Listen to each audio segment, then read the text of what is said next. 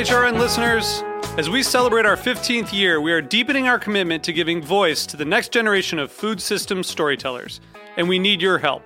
Our internship and fellowship programs help activate new possibilities for underrepresented and underestimated young people through experiential journalism, audio engineering, and production training. Through these unique programs, H R N helps food equity stewards build essential workforce readiness skills that expand their potential and foster economic mobility. Please consider supporting these critical programs. And with a minimum donation, you can be entered to win a dinner for two at an amazing restaurant in one of eight cities and tickets to a concert at a great venue in one of those cities. We have incredible partners across the country who have donated as they also share our passion for helping to educate the next generation of food system storytellers. Check out heritage radio network dot org slash fifteen to donate and enter to win today. That's heritage radio network dot org slash fifteen to donate and enter to win today. And make sure you donate before March thirty-first. Thank you. You're listening to Heritage Radio Network. H R N is food radio supported by you. Learn more at heritage radio network dot org. This episode is brought to you by Samuel Adams, Brewing the American Dream. Hear stories from their inspiring entrepreneurs on Let's Talk About Food, wherever you listen to your podcasts. This episode is brought to you by Root eleven Potato Chips. Made with a secret recipe and superior ingredients, their mission is to make an outstanding product in a safe and clean environment. To learn more, visit R T eleven dot com.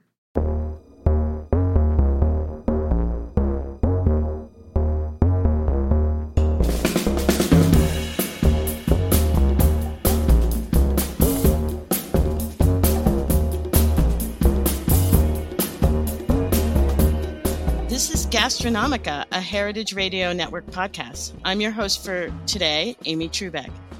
This episode is produced in collaboration with Gastronomica, the Journal for Food Studies. Our summer twenty twenty-two issue, now available online and in hard copy, explores the themes of borders and boundaries, featuring articles on migrant experiences, food imaginaries, and the practices of provisioning through raising food and preserving it. Join us as we talk with authors and subscribe to the Gastronomica podcast feed on your favorite platform to stay updated on our newest episodes. So we're really lucky today to have as our guest, Jennifer Dueck. Uh, hello, Jennifer. Hello. I'm delighted to be here. Thank you, Amy. Uh, yes, I'm looking forward to our conversation. Um, and welcome to the show. So just to start, can you briefly uh, tell the uh, Gastronomica podcast listeners about uh, what you do uh, and where you live? Sure. Well, my background is in Middle Eastern history. I am um, I'm right now speaking from Winnipeg, Canada, where I teach at the University of Manitoba. Um And uh, I became, uh, when I went off to do my doctoral work, I became uh, a historian of the Middle East. And my early work really had nothing to do with cooking and food. It dealt with the cultural politics of Syria and Lebanon under French rule in the nineteen thirties and forties. Um, But a few years ago, I I, I I took a turn towards the culinary, and uh, that's one of the reasons that I'm here today. So um, yes, that that's that's a little bit about me. That's great. Um, so you are from out far western Canada, um, a place that I'm hoping to visit to someday, uh, for sure. Um, Well, let's talk a little bit about the article that you wrote for Gastronomica, which is uh, Seeing Mediterranean, How Food Journalists Reimagined the Middle East and North Africa in the twentieth century United States. And in this really fascinating article, you highlight the emerging interest in Mediterranean cuisine by American food journalists starting in the nineteen sixties and seventies. And as you just pointed out, you're trained as a historian um, of the Middle East. And and particularly, I know you've been very interested in, in politics. And so I wonder what drew you to this multi-layered examination of newspaper food columns, cookbooks, and nutrition studies. Um, And as you answered that question, I'd also love to know what drew you to this particular period in history. Sure, thanks. So I think one of the things that drew me to talking about food, uh, as I said, my earlier work, a lot about culture and the intersection between culture and politics. Um, but I was really looking for ways to think about uh, and, and, and to sort of live the embodied self, and that talking about food, writing about food was a way of bringing the physical embodied self into, you know, my work as an academic, but also into, uh, you know, our understanding of the political and social histories that shape our world.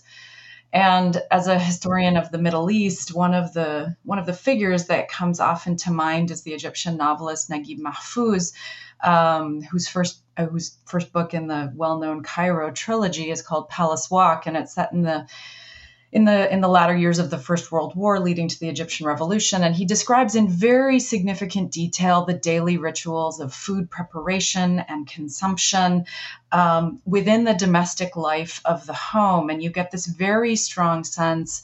One of the things I like about that novel and find it particularly evocative and compelling is it is that it really fully um, represents people as their embodied selves, their physical needs for for sleep, for, for sex, for food, and that all of that comes into the, the it sort of is a very central feature of that novel.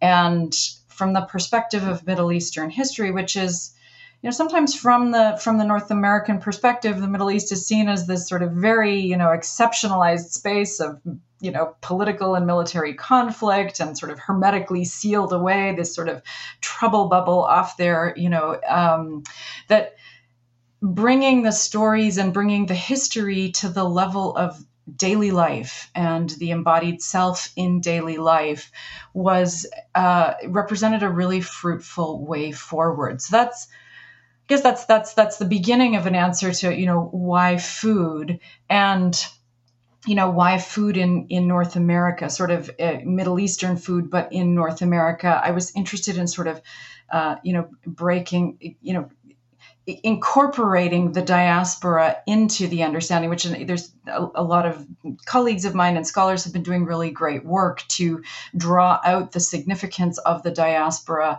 in understanding the history of the Middle East. So, so looking at this in diaspora. So that that's, you know, one part of the answer of of what drew me to this more general project of of of Middle Eastern and North African foods, particularly as experienced in North America.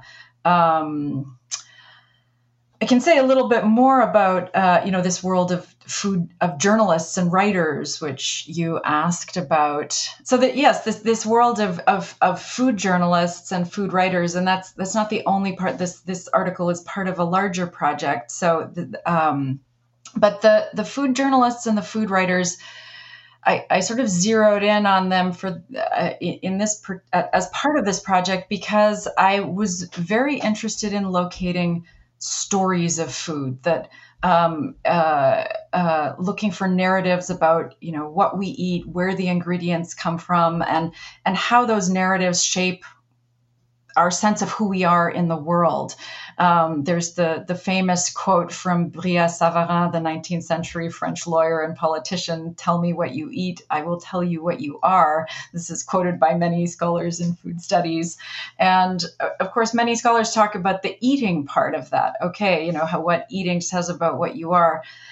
I'm interested in the telling part that's in that quote, that tell me what you eat and I will tell you what you are. I would think of that as storytelling. And, and, and, you know, I would, I, my, my, my own emphasis is really on the storytelling that that quote contains. And I wanted to find stories that entered various public and social domains in, in the United States about Middle Eastern and North African foods. And I wanted to see what those stories said about who belongs and who doesn't belong.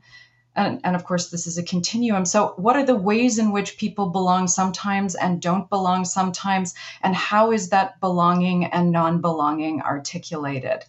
Uh, so you know, in in this, um, so again, that's the interest in storytelling. Now, as I began investigating this question, one curious thing was this, to get to get to the topic of this article, the Mediterranean cuisine and the way Mediterranean cuisine became a thing uh, in the press. It became a fad. Uh, um, it was referred to, you know, by journalists as this great sexy food fad. Um, and and yet, as I was sort of observing this, I was curious about where is the the Middle East and North Africa in this Mediterranean food fad that's growing up, that's bubbling up. And um, it, it, in an article in the nineteen nineties, uh, Molly O'Neill, the food writer Molly O'Neill, quoted Warren Belasco's comment that to Americans, the term Mediterranean almost automatically means Italy. And that was a phenomenon that I was certainly running into, that, okay, maybe we can throw in, you know, Provence in the south of France and maybe also Greece sometimes. But basically, where was the Middle East and North Africa in this story and in this in this conception of the Mediterranean? And right back to the to the nineteen fifties, when Elizabeth David published, you know, begins to publish her foundational work on the Mediterranean, This, I had this question of where is the Middle East and North Africa in this story? And um, I wanted to understand how the Middle East and North Africa, you know, were sort of erased from the Mediterranean, and how they also became to be included in ways that created points of opportunity. So we have points of erasure. The Middle East and North Africa get erased within this Mediterranean, but also how there are opportunities that emerge from the growth in popularity about the Mediterranean. Yeah, I, I'm. Um, yeah, I find that the way that you sort of uh, open up the set of assumptions by the food journalists of different types in this period, and their fascination or uh, with Italy, uh, France, and Spain, in a sense, primarily as their understanding of the Mediterranean, it's it's such an important point, and it's it's also about how we're. How when people make decisions about what they want to focus on with food, they can be very selective about the, how they understand the relationship of food to geography or to place, and then how that works with identity. And um, so I think that it's, you know, as somebody, you came into this understanding the Mediterranean in a completely different way than the people that you're studying. Um, so you can see things that, um, you know, for example, I was uh, trained very much to think about France and the Mediterranean in relationship to the European, Southern Europe, more than North Africa or uh, the Middle East. So I think it's such a great, um, I guess you're a great interlocutor into this particular area of culinary history. And so given that, I did want to, I think the uh, the audience would be very interested in the way in which you're so- saying that the concept of the culinary Mediterranean that emerges through these dominant food writers, including people like Craig Claiborne and Claudia Roden and others, that they um, they've constructed a particular geography, or they've decided to focus on certain elements of the geography. Um, so can you tell us a little bit about, for someone like you, when you were reading these, did you see the absence, like, how do you read people who you, as a scholar of the whole region, in a sense, is saying, wait, what's happening here? Um, like, how do you read their voices? How do you read the way they analyze or explain this concept of the culinary Mediterranean?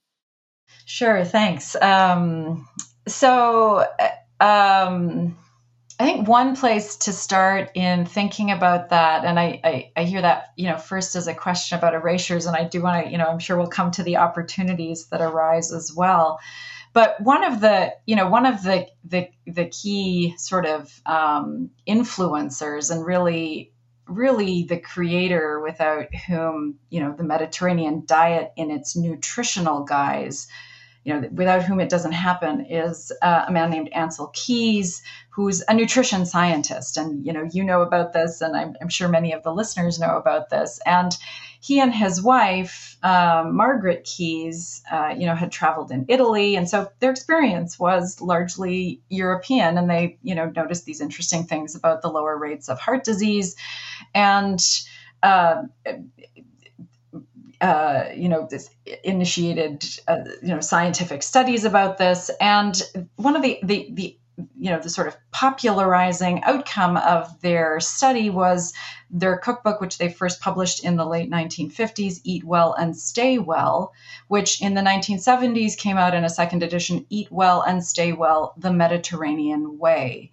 Now, th- because they were the foundational sort of scientific researchers, um, uh, and, uh, you know, they've been sort of, th- that book has been sort of cited as the sort of first in the sort of genre of heart-healthy cookbooks, but they explicitly excluded uh, the Middle East and North Africa. So it wasn't just that they left them out and didn't talk about the Middle East and North Africa. They explicitly said, for our purposes, the Mediterranean does not include the Middle East and North Africa. And they give this sort of very tiny little, they just don't fit in, it's not the same cuisine, and they just leave them out. Um, yet they use this label Mediterranean, and in the, that label in, you know, in the second edition of their book is, is right there in the title. Um, and I think we can look at, you know, someone like Elizabeth David, who, Uh, you know, came out of a British context. She, she, she, you know, a, a lot of her culinary interest, I, you know, comes really from, um, uh, you know, the European context. She does talk about her time in Egypt. I mean, she's quite an, she speaks enthusiastically in her essays about, uh, you know, time uh, during the Second World War that she spent in Egypt. And so she has a few recipes. She's, she is not, unlike the Keys, she is not trying to exclude Uh, the the Middle East and North Africa. So she, I think, is more, uh, I, I want to say, respectful of of of the lacuna in her in her own writing, and and she actually works hard. I mean, she adds an addendum in one of her cookbooks to uh, to say, hey, you know what? I don't have a lot about the Middle East and North Africa, but go look at my friend Claudia Roden's cookbook because it's really great on this subject. So she's she's got this. Uh, she's an a, you know a, a, a, an enthusiast. And she's also got some awareness of this absence. Um, and so although she herself is, is, is not primarily, you know, filling that in, she is trying to point her readers towards others who are filling that in.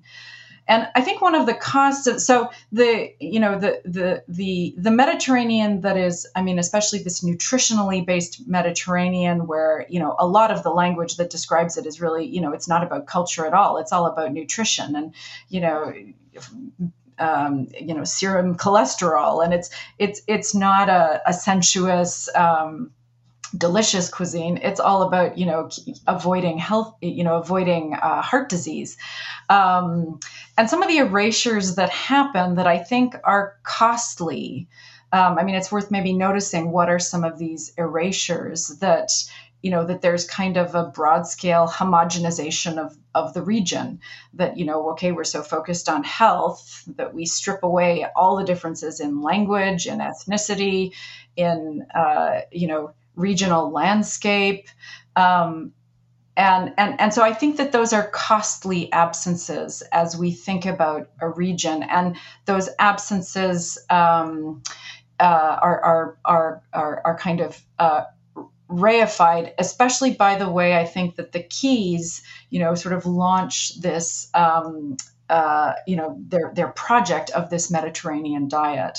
Yeah. I, there, I think that one thing that you are pointing out in a lot of really interesting ways in this piece is when a cuisine becomes part of a transactional sort of enterprise, either through, let's say, promoting or selling cookbooks for American Americans or pro- selling or promoting certain kinds of nutrition ap- approaches to diet, that that place becomes, you know, I think people, like, they decide what part of this place or this geography is worth focusing on. And and then, you know, so much gets missed along the way. So I think it's a really great uh, point you're making. So here, I'm going to take a, we're going to take a short break, and then we're going to be back in just a minute.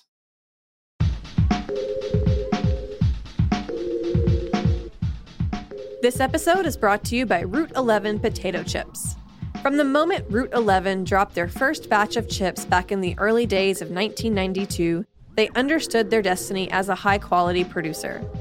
Instead of succumbing to the frenzy of mass production, they took advantage of their small size and made chipping a personal art form. The payoff was immediate, an incredible potato chip. With a secret recipe and superior ingredients, their mission is to make an outstanding product in a safe and clean environment. In this world of uncertainty that we live in, Root eleven Potato Chips believe comfort food can be just that. Know where your food comes from. To learn more, visit R T eleven dot com. Hi, I'm Katie Mosman-Wadler, Executive Director of H R N. H R N is dedicated to amplifying voices from all across our food system. Today, I am asking listeners to take part in our summer membership drive by helping sustain our mission to expand the way eaters think about food. As a thank you for this tax-deductible donation, you can receive some great H R N swag, including the H R N cap, wine carrier, or a special spice set from Burlap and Barrel. By becoming a member, you'll play an essential role in keeping nonprofit food radio on the air. Go to heritageradionetwork.org slash donate to become a member today. Thank you for your support.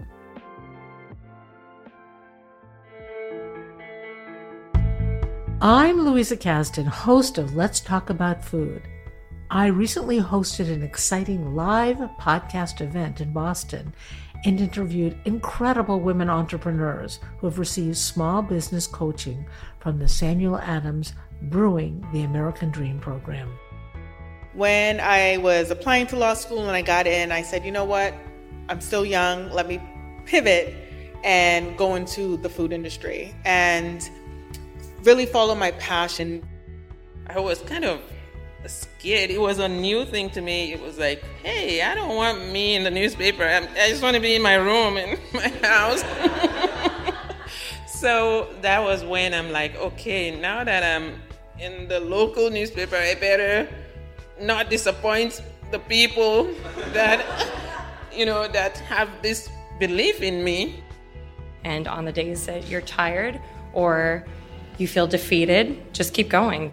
And ten people might tell you no, but that doesn't mean that's your end result. You just have to keep going. Hear their stories on Let's Talk About Food, available wherever you listen to podcasts. Thanks again to Samuel Adams Brewing the American Dream for supporting this episode. And we're back. This is Gastronomica on the Heritage Radio Network. I'm Amy Trubek, talking with historian Jennifer Dueck about her new article, Seeing Mediterranean, How Food Journalists Reimagined the Middle East and North Africa in the twentieth Century United States, and now available in issue twenty-two point two of Gastronomica, the Journal for Food Studies. So, Jennifer, um, let's get more specific. Uh, and you you pointed out in the beginning of this interview that one of the reasons you were drawn to food um, as a way of doing scholarship and even thinking about a place as complex as the Mediterranean region was because it would allow you um, to consider people's everyday lives and their embodied experiences.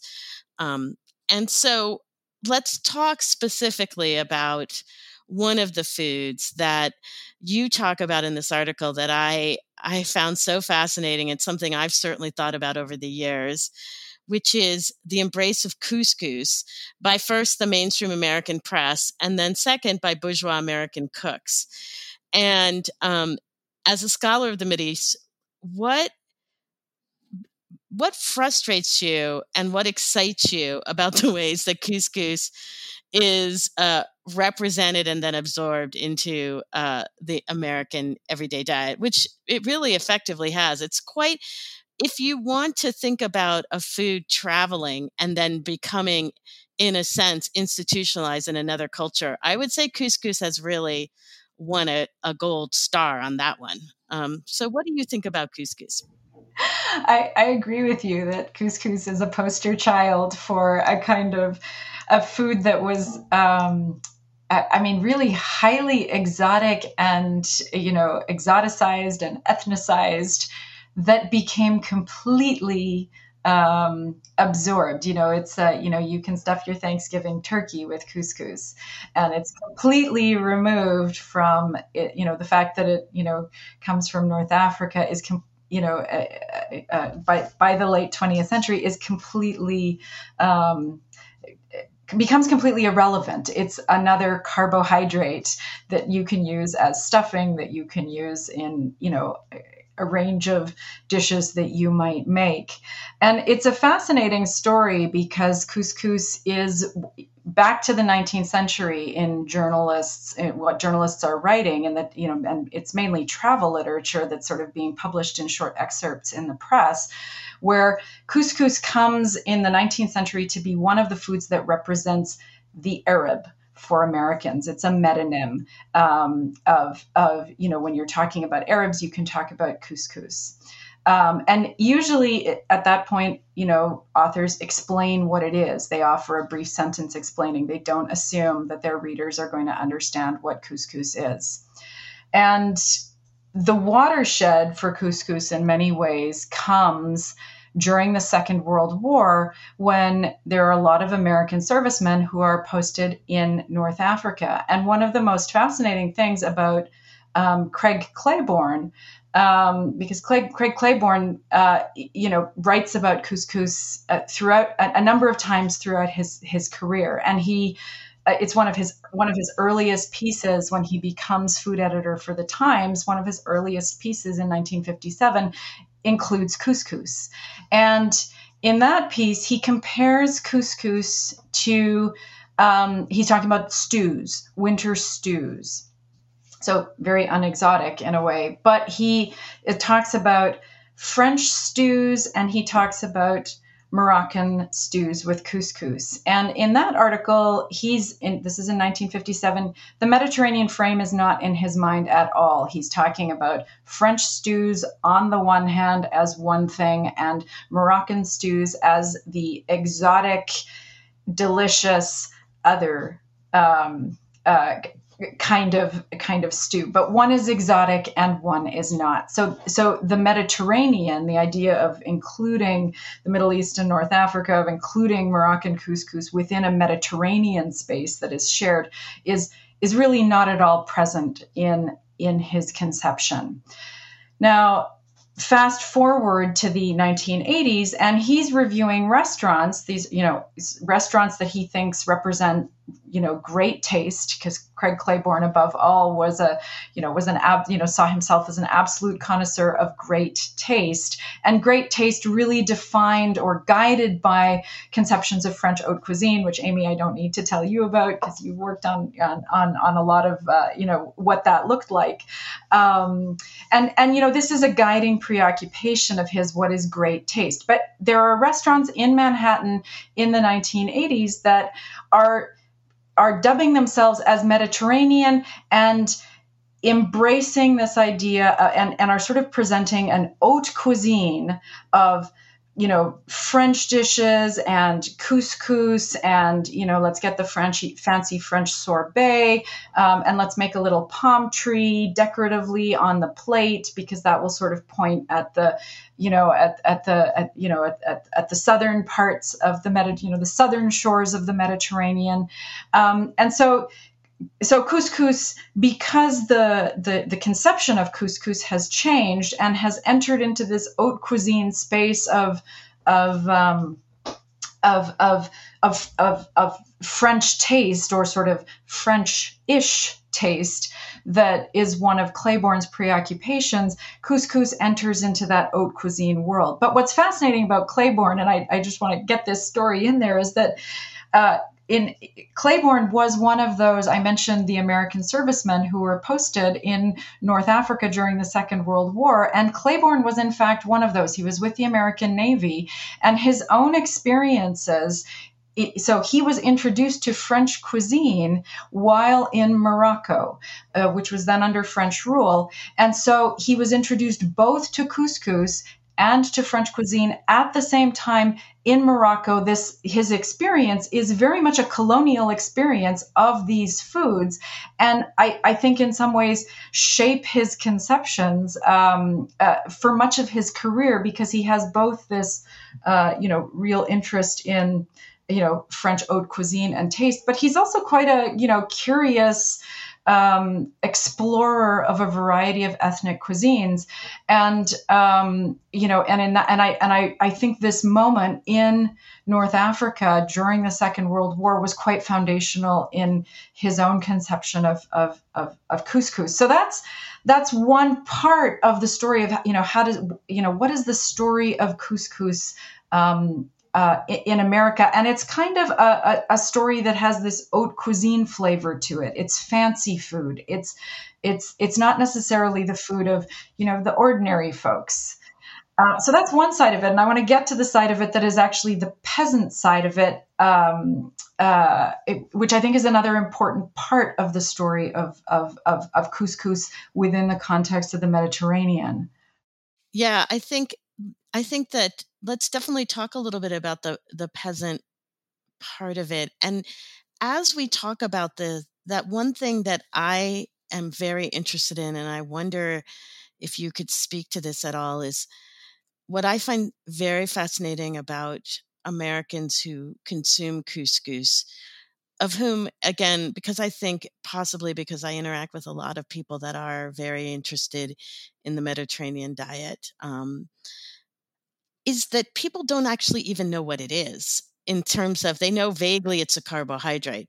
They don't know anything about how it's produced. And it's actually a very complex process to make couscous. But I feel like that has not, that's been lost in translation for sure in the move from North Africa to the United States. So yeah, how does it work in a peasant context in, um, North Africa, but then also, what has it become now? Is it a purely industrial product? Uh, anyway, I just was wondering what you might be able to say about that. Sure. Well, I, I mean, and I, I think this is so. Um, well, so I'll pick up the I, the the industrial product angle of it, which is, of course, you know, I mean, like p- part of modernity and and often uh, what. what people are looking for when they are seeking something uh, that is, uh, I mean, we have this concept of authenticity, and often what uh, uh, I think, you know, North Americans of many different types, but many, you know, when people are seeking authentic um, forays into the foods of other cultures, is that they are looking for um, experiences that don't feel industrialized. Um, and so I, I like that comment that you've made about industrialization. Is has this become simply another, like, you know, macaroni in the boxes on the shelves in the grocery store? Um, and one of the things that I think is, so I, I traced out a bit of this kind of haute cuisine kind of colonial experience, uh, strand of, of, of couscous, uh, which is sort of one kind of strand. But w- w- what's interesting and confusing about, you know, this whole concept of Mediterranean cuisine, Mediterranean diet, is that there's also the opposite narrative, that actually Mediterranean cuisine uh, is, is peasant cuisine. I quoted Molly O'Neill earlier. I'll quote her again. One of the things she said, you know, about Mediterranean cuisine, it's food for the poor, something like that. It's peasant cuisine.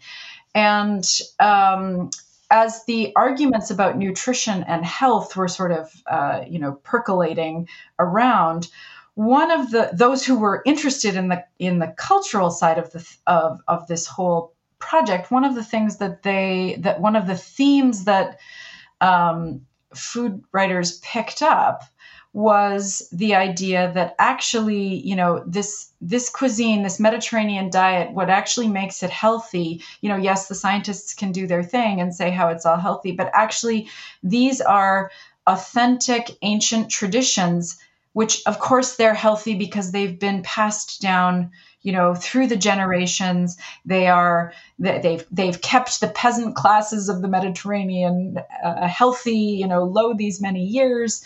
And um, that this is, you know, that, that, that this is, um, this is one of the ways that, Uh, that some authors, and I put, you know, I, we can talk about Paula Wolfert here, who is who is one of them, who uh, is commissioned by an organization called the Old Ways Preservation Trust, whose goal was to sort of bring to to to to place a frame or a narrative of ancient traditions, rediscovering ancient traditions.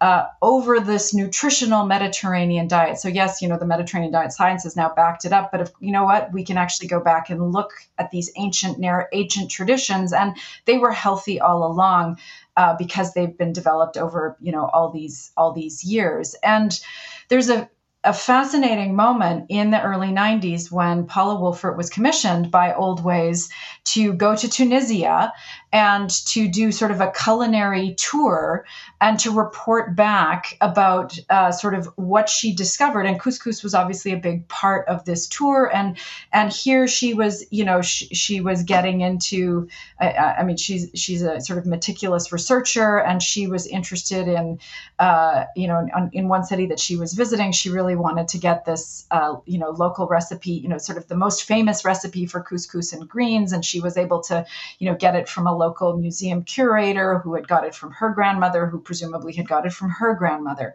Um, and, and so, and that was narrated both by Wolfert herself when she reported this uh, in the press, and also by um, um Uh, Jeffrey uh, Steingarten, who was traveling with her, who reported it in Vogue. So there were, you know, at least two articles about this particular trip, both of which really leaned into the sort of detective work to discover, you know, this really great recipe for couscous. But, and so, you know, for, for certain kinds of authenticity seekers, that, that was really what, you know, what was important. But at the same time, what I like about what Paula Wolfert does is that she also reports on, she, you know, she, she visits a couscous factory. This isn't now an industrialized food. And it's not that, uh, uh, I mean, one of the things that happens sometimes in the peasant narratives and, uh, or in, in, in some of these narratives is, is that this, is that uh, there's a sort of essentialized static quality to the cultures that is, Um, either implied or explicitly stated. You know, these people have been making this food for this way for thousands of years. And you get this image reading this that, you know, these cultures have not evolved for thousands of years. And, um, but in fact, you know, cookbook authors, and I would, I mean, I think Claudia Roden is another who, who really respects the evolution of these cultures, uh, who is not essentializing and, and not making them static as if they are removed from culture. And so when Wolfert reports on, oh yeah, and you know, having visited the the couscous factory, um, that, you know, this is a food that has undergone industrialization, and it, there are industrial production lines, and those are based not just in North America, but, you know, in Tunisia. And, and so this is a, this is also a food that, uh, even though it's part of the Mediterranean diet and it, you know, the recipes come from the grandmothers, there's also, uh, There's also, you know, th- this is this is a food that has experienced modernization, so to speak. Yeah. You know, I think that one of the things that you, you're really talking a lot about to me, you, you started about saying that you were really interested in the stories, but particularly like the telling of the stories and how you can understand better understand people's everyday lives by the stories that they tell. And I think that one of the points that you're getting at here, which is something that I see over and over again, and definitely I think you you bring this up in the case of the Mediterranean region and, and people in the United States, is there's also the stories we want to tell. Um, and and those to me are so fascinating. You know, why do we want to tell the stories of other cultures being, in a sense, more pristinely connected to a peasant tradition versus whatever it is that we understand as the stories we don't really want to tell ourselves about the losses of certain things in our own culture and our own cuisine. So, um, and I think couscous is, is such a great example of that. I will tell you that I went to an Old Ways conference in nineteen ninety-five or nineteen ninety-six when they were really pushing uh, this uh, using, uh, I think Jeffrey Steingarten was there, Nancy Harmon Jenkins was there, I think Paula Wolfert was there. And, and what And one thing that I think, again, in the stories we tell or the stories we want to tell is the extent to which um, that particular organization and the people they were working with at that time, you know, they understood themselves as being helping people, you know, and uh, helping those who couldn't help themselves in a way with food, which is a classic storytelling that happens around health, and especially, I don't know, in Canada, but it definitely in the United States. Um, so there's just a lot. I think for all of the listeners, there's a lot of richness, so much richness in this article, um, as you can see, just from all the different levels of conversation that Jennifer and I are having. Um, I'm going to ask you just one last question specifically about the article, and then I'm I wanted to just ask you something at the end. Is uh, one thing that you do do um, in the article is also try to bring forward the stories of those who were not necessarily the storytellers, but the people who were from the Middle East, who were in the United States, uh, trying to, in a sense, bring Middle, Middle Eastern or Mediterranean cuisine as it was experienced by them to Americans. So I wondered if you want to talk a little bit about Uh, some families that you profiled, um, and they had bakeries and restaurants. Anything you would want to say about them?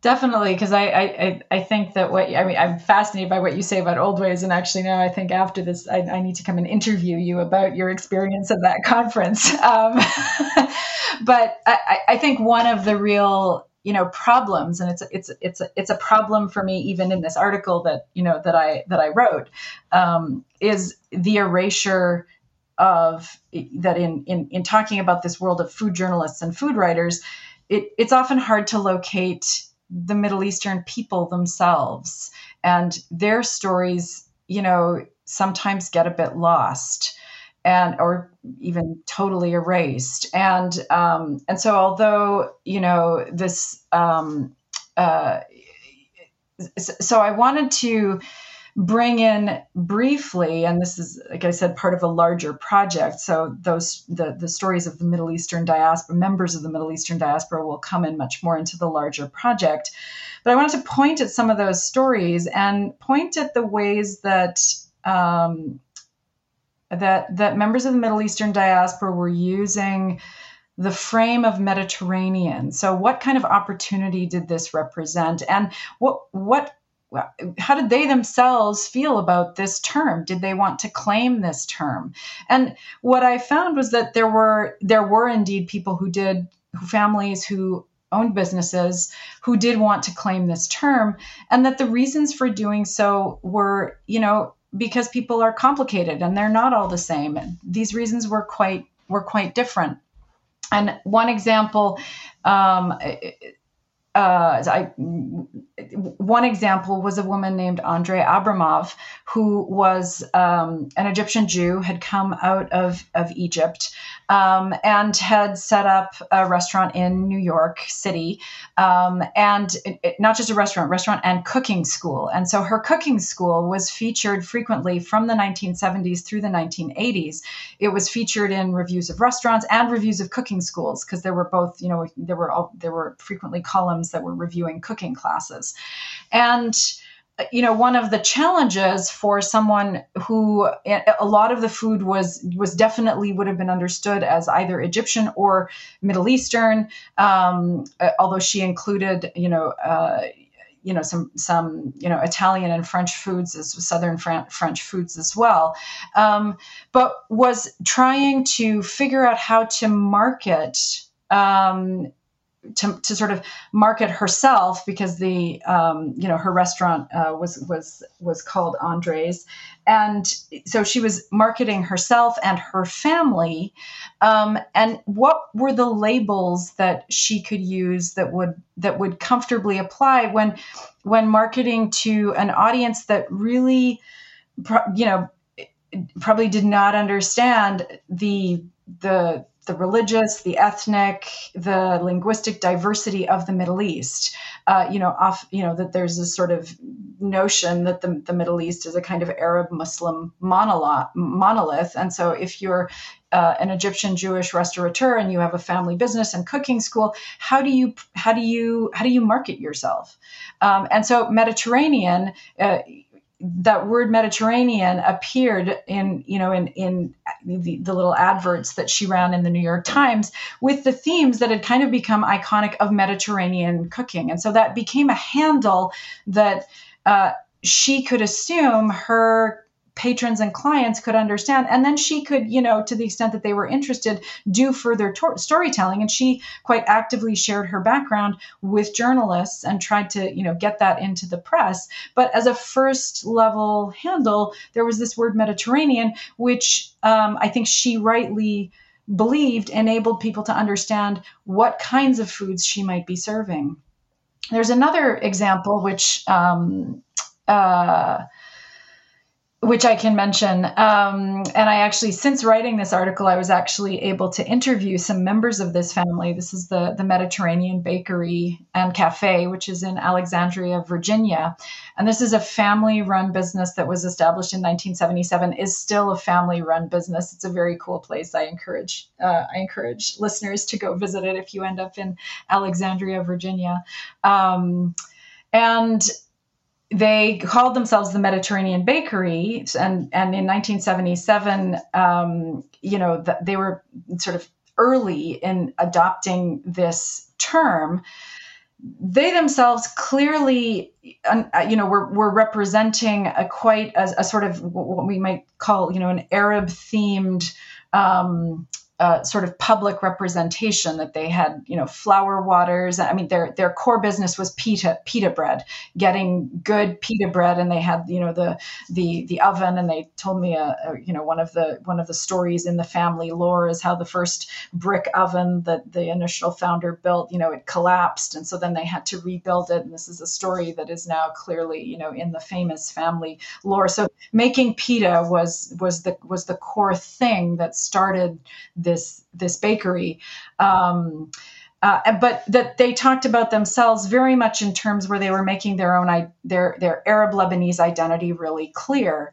But what's fascinating is that, and they have Arabic text within their logo, which I didn't realize until I went to actually visit the store. So it's called the Mediterranean Bakery in English, but the Arabic text, which is in the center of the lo- uh, of of the logo, is actually Arab Bakery. So the Arabic text calls it the Arab Bakery. The English text calls it Mediterranean Bakery. And I, I had sort of surmised, or one of my hypotheses was that one thing, you know, was was that using the term Mediterranean was a way of trying to veer away from some of the, you know, very, very pervasive negative stereotypes of Arabs um, that were, you know, um, you know, extraordinarily prevalent and, you know, caused many Arab Americans just to feel like they didn't want to represent their culture at all for, for fear of various kinds of, of recrimination. Um, and um, so, you know, I, I, I, you know, and that using Mediterranean in English was, was a way of kind of veering away, was trying to deflect some of that negativity. Um, and when I asked them about it, that was, that was definitely part of it, but it was also part of, you know, wanting, you know, they said, well, you know, we could have, we, we could have said Lebanese, we could have said Lebanese bakery, but, you know, we didn't want to signal to Arabs from other countries that this wasn't inclusive. So there was this interesting, uh, sense of wanting to be inclusive of nationalities beyond Lebanese, which their family was, wanting to be inclusive of other Um, you know, of, of other Arab families, um, and also to avoid some of these kinds of negative, um, negative stereotypes. And I, I think it, in that sense, it represented a kind of opportunity for the family um, that, that, you know, that, that has persisted. They have not changed the name of that bakery. They've, they've, they, they, they, they continue to use that, that name to this day. Um, you know, although they themselves are, you know, really, you know, there were other kinds of options um, available. Yeah, um, I, th- I think this is a, a great way for us to close. Uh, unfortunately, we've run out of time, but I think that, again, one of the things that you're pointing out in this article is how complicated is the relationship between people, cuisine, and geography, um, because there are so many other contexts, political, historical, sociological, that are sort of informing all of the things that happen. Um, and so there's just such a richness to trying to unpack something as seemingly simple as, you know, some cookbooks from the nineteen sixties and seventies. By people like uh, Elizabeth David and uh, Paula Wolfert and Claudia Roden. Um, so when you s- just said in closing, uh, when you say the larger project, is this larger project going to be looking at food in in other ways uh, in relation to the Middle East or the Mediterranean region?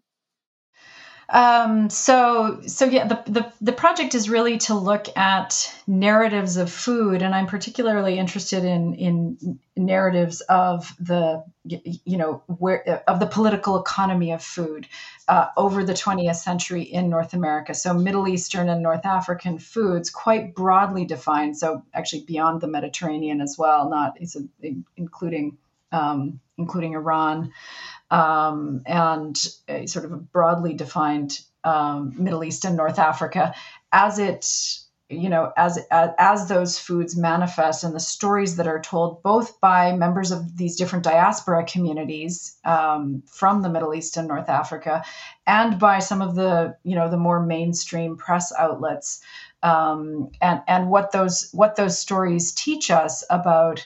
Um, you know, about, about, about the Middle East relative to North America, and about, you know, more particularly the, the, the lived experience. I'll come back to the embodied experience, the embodied experiences of um, people who are living the reality of, of those stories as framing uh, a lot of their daily lives. Oh, that's great. Well, I, I, for one, am looking forward to uh, reading more from you, Jennifer. So thank you so much for joining us. And again, listeners can read the full article in Gastronomica, the Journal for Food Studies. And for more details, visit gastronomica dot org. So this brings us to the end of our summer season of the Gastronomica podcast. And we'll be back this fall as we talk with authors from our next issue, twenty-two point three. Thank you. The Gastronomica podcast is powered by Simplecast. Thanks for listening to Heritage Radio Network, food radio supported by you. Keep in touch at heritage radio network dot org slash subscribe.